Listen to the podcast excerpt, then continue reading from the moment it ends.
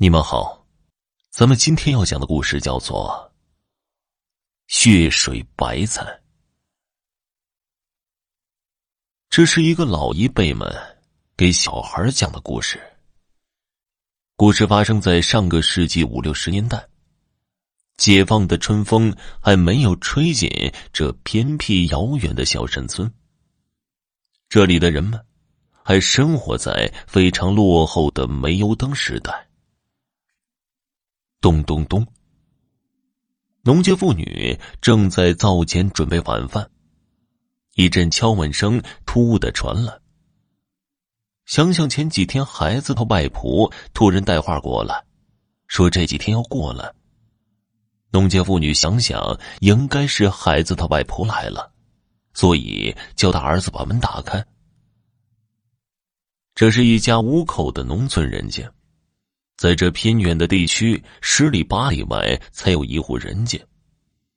冬天农活忙完了，家里的男人都要出去找些活干，赚取过年的年货钱，顺便置办点家当。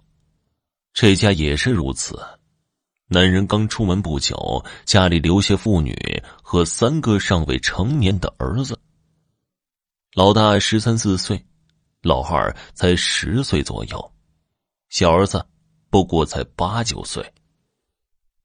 小儿子虽然岁数小，可是他是最机灵的一个。闲话不说，回到刚刚的敲门声。且说老大打开门之后，发现屋外站着穿着貌似外婆衣服的人，只不过这人的身形比外婆高大几分。黑灯瞎火的。老大也看不清来人的脸，只以为是外婆到了，所以叫外婆赶快进屋。屋外寒冷的夜风呼呼的刮着。外婆一进屋，屋子里顿时充满了一股血腥味儿。老大要点一盏大的煤油灯，外婆却出声阻止：“不要点了，浪费。”外婆节约是众所周知的，老大于是也就随了他，只是那声音低沉，仿佛如男声。老大奇怪，问外婆怎么了？这个外婆咳嗽两声，只说是受了点风寒。在里屋玩耍的老二和小儿子这个时候也出来了，几个孩子都喜欢外婆。因为外婆每次来都会带些甜食来，老二出来便问道：“外婆，带了什么好吃的给我们呢？” 外婆带了吃的，不过要看看今天谁最乖了，洗澡洗的干净，外婆就奖励给谁。此时。农家妇女做好了饭出来，孩子们快去洗澡吧。外婆说了，洗干净才有糖吃。三个孩子都跑去洗澡了。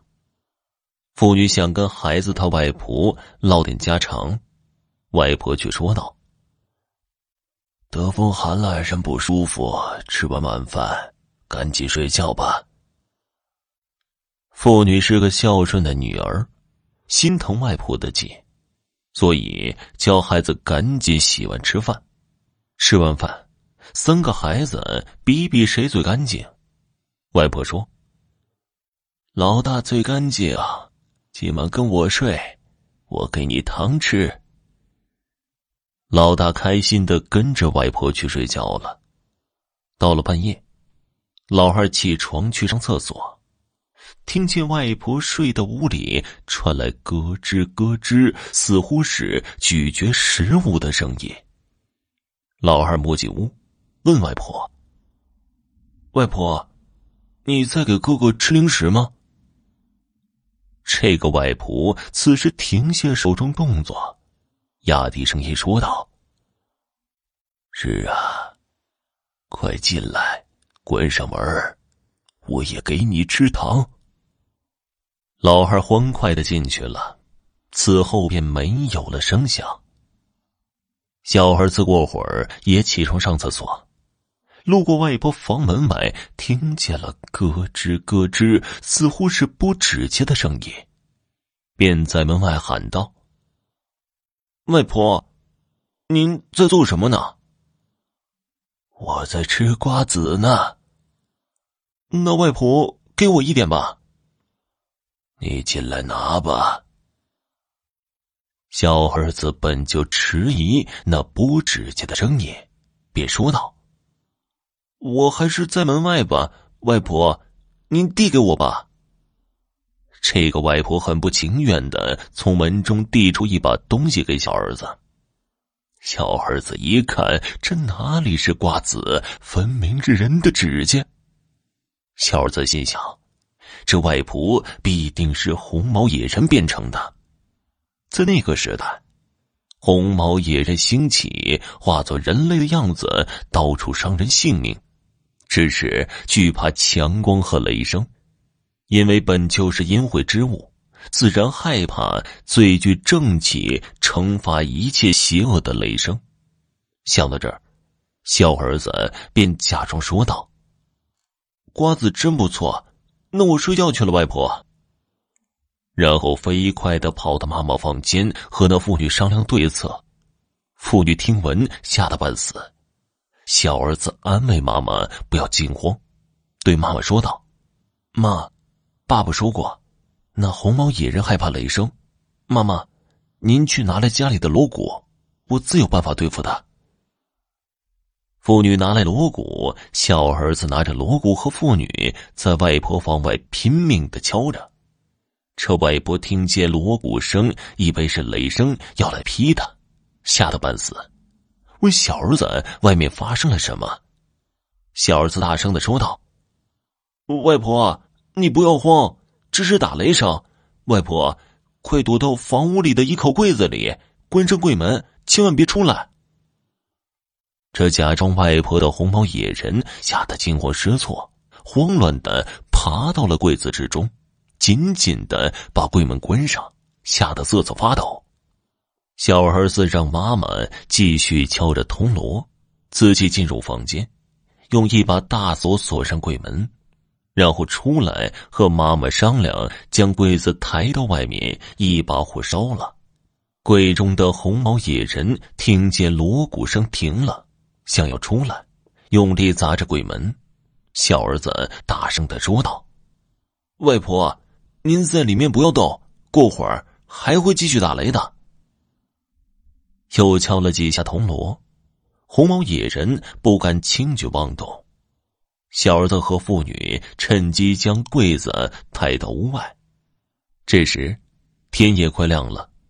小儿子和妇女在柜子外架满了柴火，浇上了煤油，一把火把柜子烧了。只听见红毛野人那撕心裂肺的吼叫，不久便化作一团灰烬。天亮后，在妇女家附近砍柴的农民来到妇女家，发现，在红毛野人被烧尽的地方长出了一棵巨大无比的大白菜，便争相向妇女拿东西换取，想要一尝这巨大白菜的味道。然而奇怪的是。这白菜摘了，又以肉眼可见的速度恢复原样。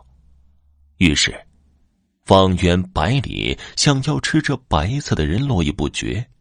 妇女家虽然痛失两个儿子，却也因此获得了大笔的收入。只是人们很奇怪，这么大一颗白菜煮在锅里，却化成了一锅的血水，并且味道血腥。让人实在难以下咽。好了，听众朋友，本集播讲完毕，感谢您的收听。